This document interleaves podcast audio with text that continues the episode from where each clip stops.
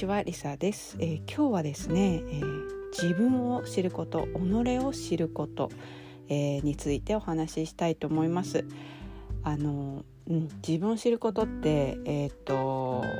有名なところですと昔人類の昔から2つ場所を変えて言われているのが有名ですよね。一つにはあの古代ギリシャの、えー、デルフォイにあるアポロン神殿の入り口にこの言葉が古代ギリシャの格言として刻まれているそうなんですね。えー、汝自身を知れと。うん、であとはこのあのギリシャの哲学者であるソクラテスが、えー、真理を探求する時にこの「汝自身を知れ」っていうところからあの始めたと言われているとてもあのなんでしょうねあのソクラテスとも関係のある言葉です。であともう一つは、えー、中国のうんと確か孫子の兵法だったと思うのですけど、えっと、敵を知り己を知る者百戦危うからず。確か孫子の兵法でありますよねそういう言葉が。うん、やっぱり改めて私はこの最近これをこれなんですよ。これなんですよ。ってかこれを痛感しています。汝自身を知れ。己を知れと。敵はまあ置いといてやっぱり己を知る者百戦危うからずですよね。別に戦しませんけど。うん、ということであのそうこの数日私はあの自分のことを自分の特徴とか自分っていう存在をちゃんと理解することがあの自分がより楽に、えー、そして一番パワーパパフォーマンスパフォーマンスを発揮して幸せに生きることができる生きる上ですごい重要だなっていうのをもうね痛感しています。実感じゃなくて痛く感じる痛感です。痛感してます。はい。でまあうんまあいろいろあるんですけどあのなぜそう思うに至ったかっていう話が具体例はいろいろあるのですがあのー、まあじゃあ例えばね今日今日の今日のあの具体例としては私はプレッシャーにめちゃくちゃ弱いんです。あの、かっこいいと思うんですよプレッシャーに強い人ってなんか4番バッターみたいなタイプですよね。打ってくれっていうところで打つ。でさしかも特に一番かっこいいのってえー、っと何？9回あ負けてるチームで野球で言ったら負けてるチームで9回裏で、えー、何？満塁でツーアウトで登場するバッター。しかもスコアはスコアっていうかのボールはえー、っと何2ストライク3ボールでっていう状況で状況でうんもしここでなんだろうねタイムリーヒットないしホームランを打ったら逆転勝ちっていうシーン。しかもプロ野球だとまあ結局なんでしょうね。なんか私的にはプロ野球ってあんまり緊迫感がないんですね。なぜって私は高校野球のファンなので。高校野球はある意味もう負けたらそれで終わりだから1年の頑張ってきたのが負けたら終わりだからもうサドンデスですよ。だから私は高校野球の方が緊迫感があるんですけどもう高校野球で今言ったスコアでたまにそういうシーンがありますけど私はもう自分がバッターだったらどうしようって思うわけですよ。まあ、そういうシチュエーションはないわけですけどでもそういうのをシミュレーションしてめちゃくちゃ手に汗握って自分だったら絶対打てないっていうか三振だなしかも見逃しの三振だなとか思いながら見るんですけどそういう時にもうそういうめちゃこうなんていうの心臓に毛が生えてる力が試される場面で打てる人ってすごいかっこいいって思うんですよ。うん、ピンチに強いピンチに強いというか、まあ、プレッシャーに強い。舞台に強い人たち。であとは何？排水の陣とかあとなんだろう、まあ、ある意味有言実行とかもそうですけどうーん追い詰められて実力を発揮できる。実力以上さらに発揮できるみたいなタイプってすごいかっこいいなって私思うんですけど本当に残念ながら私はそのタイプではないんですよね。でねあの私はあの保険があると力を発揮できるタイプなんですねだから昔中学受験とか大学受験とかでもあの滑り止めに受かるとあのあんまり行きたい学校ではないなって思っていても滑り止めに1箇所でも受かるとその後ガンガンガンって受かるんですけどあの1個目が受かるまではもうビクビクしてしまってあのダメなタイプなんですよ。うん、っていうことを知っていたのに知っていたはずだったんですけどやっぱりなんかちょっと理解が足りなくてですね。理解が足りなかったのと多分やはりその憧れですかね。そういう なんていうかピンチピンチというかプレッシャーに強い人たちはかっこいいしそうなれたらいいなっていう憧れがあったのかあるいは自分への過信なのかちょっとよく分かりませんけどあのまあなんというか最近自分を追い詰めてしまう行為をしましてやっぱりなんか調子出ないっていう調子出ない以下の状態になっていましていたんですよね。それでまあ今日もういいやみたいになってうんまああの保険っていうわけじゃないけどその自分を追い詰めるのやめたんです。で追い詰めるのやめてもいいよいいよっていうあのゆっくり行こうよみたいなあの環境を少し自分に作ったんですね。まあ、精神的に作ったっていうか、うんまあ、作ろうって決めたというかなんかそうしたらちょっとなんか今までなかなかうまくできなかったことがやろうとしてたわけじゃないのになんかスルスルっとこうやる気になってちょっとやれちゃったりかなんかしたことが今日あってそうそれで今日この話を何時自身を知れ己を知るっていうことを話そうと思ったんですよね。うん、でそのそれ以外の事例ももうあるんですけどこの数日はとにかく自分を知ることの重要性自分を知らないと大変なことになるぞという、えー、ことが続いた数日だったんですけど、うん、でねでそのこの自分を知ることが大事だなんてことは今私が改めて言わなくても皆さんあの分かってらっしゃる。私だって分かってたし分かってると思うんです。で実際最初にお伝えしたように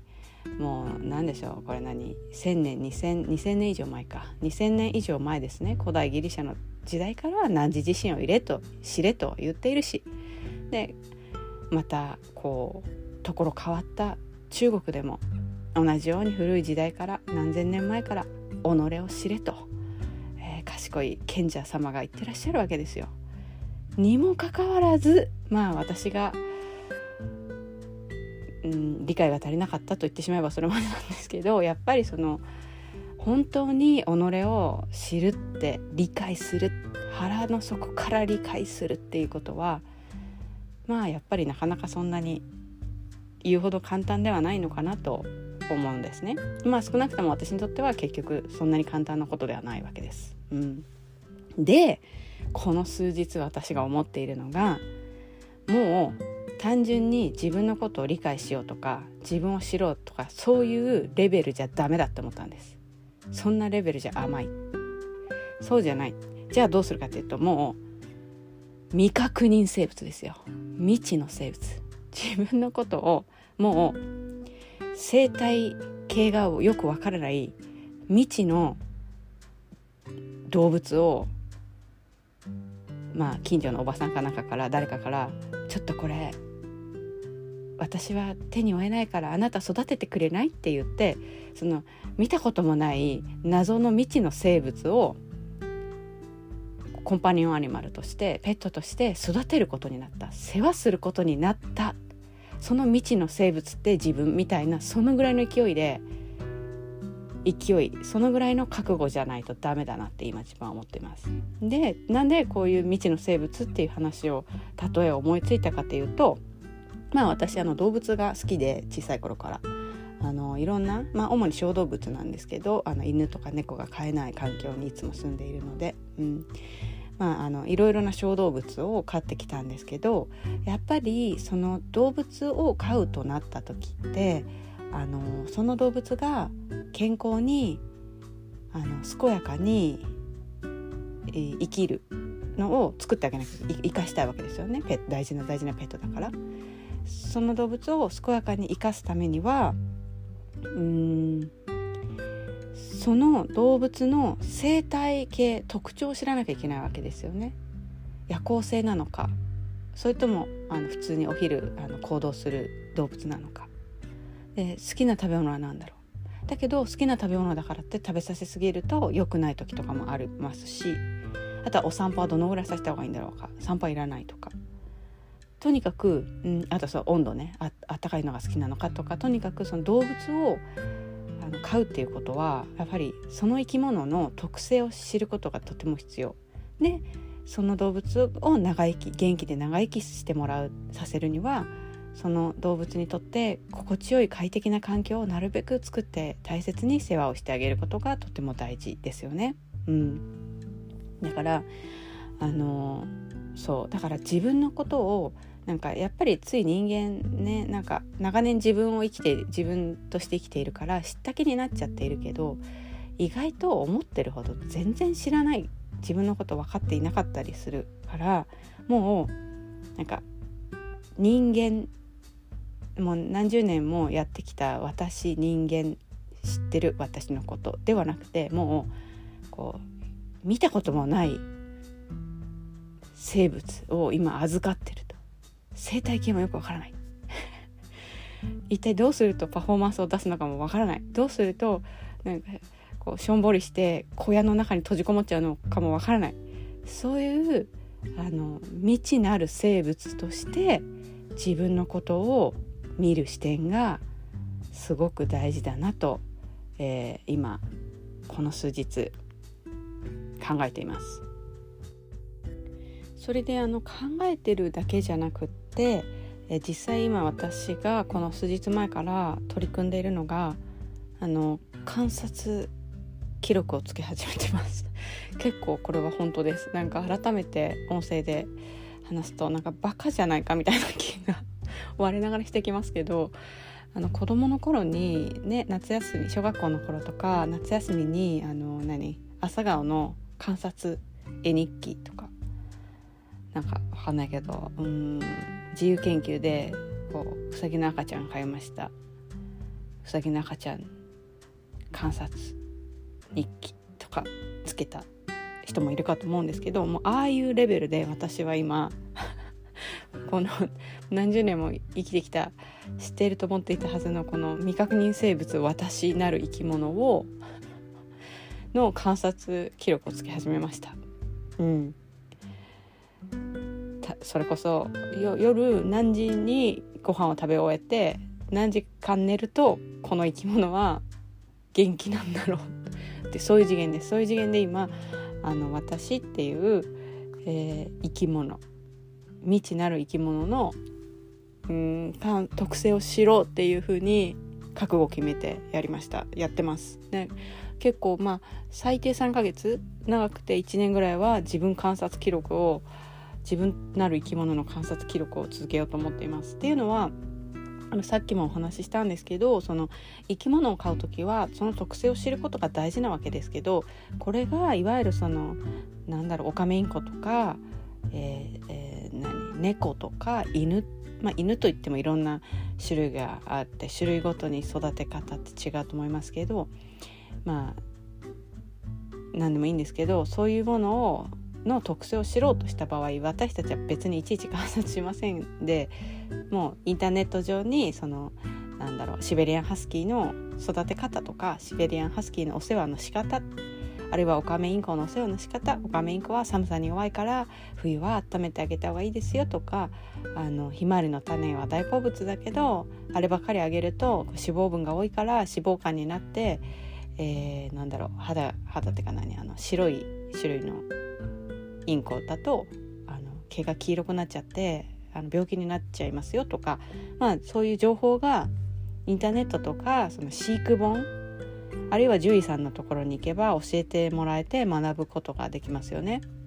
だけどこの自分なる未知なる生き物はなんと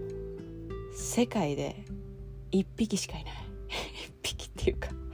世界で1人しかいない生き物なわけですよね だからインターネット見たって本屋さんに行ったって獣医さんのところに行ったって人間のお医者さんのところに行ったって結局この私私にとっては私自身だしこれを聞いてくださっている方にとってはあなた自身なわけですけどっていう生き物はもう一人し一つ一人しか存在しないからあのもう観察するしかないんですよね自分を。自分を観察するしかこの生き物の特性を知りこの生き物を健やかに快適に幸せに寿命まで元気で生かしてあげるお世話をする仕方っていうのはもう自分を観察して特性を理解する以外にやり方がないんだっていうことに最近気がついたんですよ。うん、でであとこの生き物自分を未知なる生き物として見るっていう話で関連して言うともう一つ今日改めて思ったのがなんか結局やっぱりそういう今言ったみたいに自分っていう生き物はもう世界でたった一匹の珍獣ですよね。珍獣っていうか珍種？珍しい種。みんな一人一人珍種。珍しい生き物。一人一人一匹じゃないね。人だから。一人しか存在しない。もう土の子以上にネッシネッシーですよ。ネッシーネッシーみたいに珍しい生き物。だからあのつまり何が言いたいかっていうと人それぞれってかもう違うもう全然違う生き物。だけどこの結局なんか人間の難しいっていうか紛らわしいのは一見猫科のスコティッシュフォールドとか犬科のあの何シベリアンハスキーみたいにこうシベリアンハスキーはもちろんよく見たらその個体個体によって性格も違うしえー、見た目もよく見ると模様が違ったりするわけですけどでもそういう意味じゃなくてまあシベリアンハスキーはやっぱりシベリアンハスキーですよね。習性とか、まあ、特性は一緒ですよね。だけど人間のこの紛らわしいのは人間っていうのは一応種族は人間で同じだとまあそしてまあそうねまあ同じだと一応同じそのシベリアンハスキーは一応シベリアンハスキーみたいに人間は人間って同じに見えちゃうからなんかついなんていうかなその自分実は一人一人も全然違う生き物だっていうことにを忘れてしまう。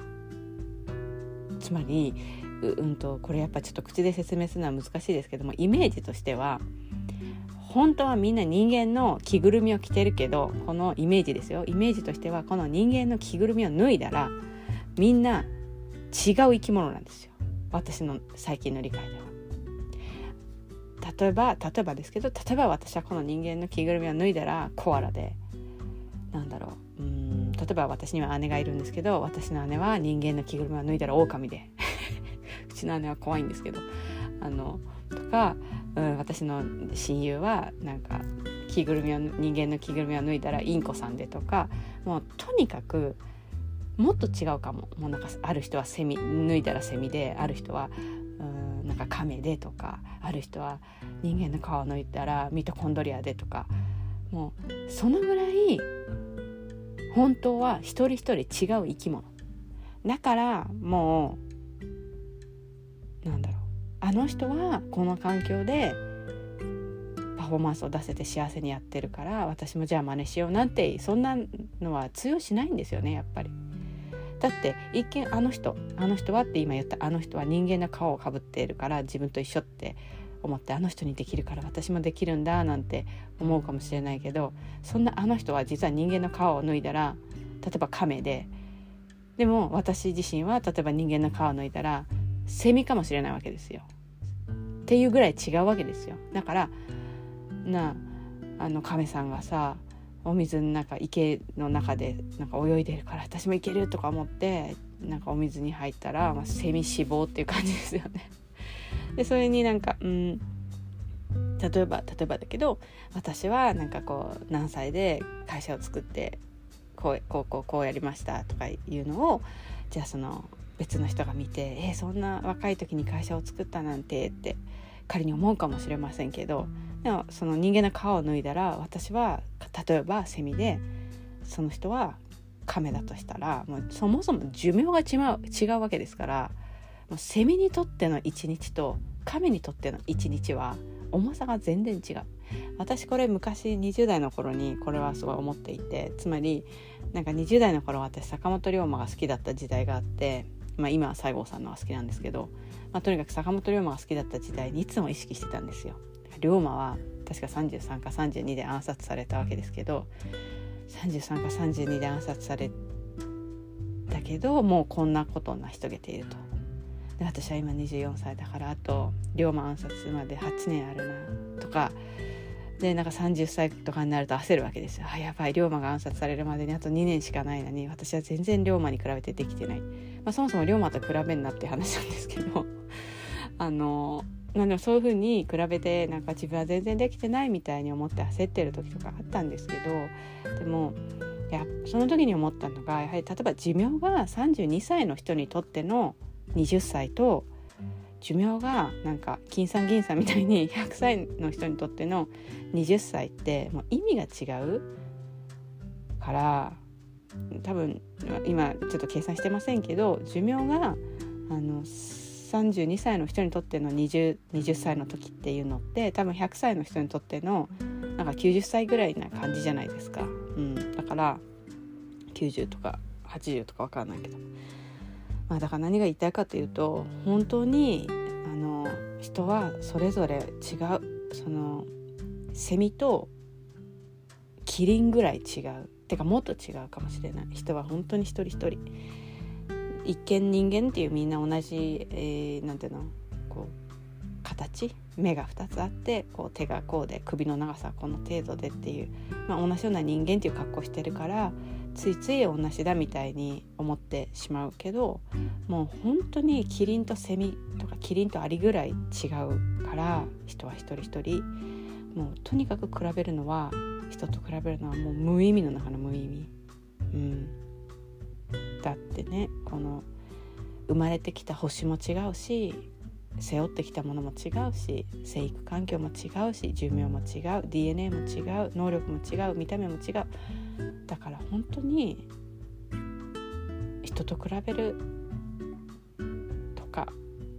で比べるっていうことをしなくてもああの人があのやり方でうまくいってんならじゃあ私もあのやり方やってみよう。もちろん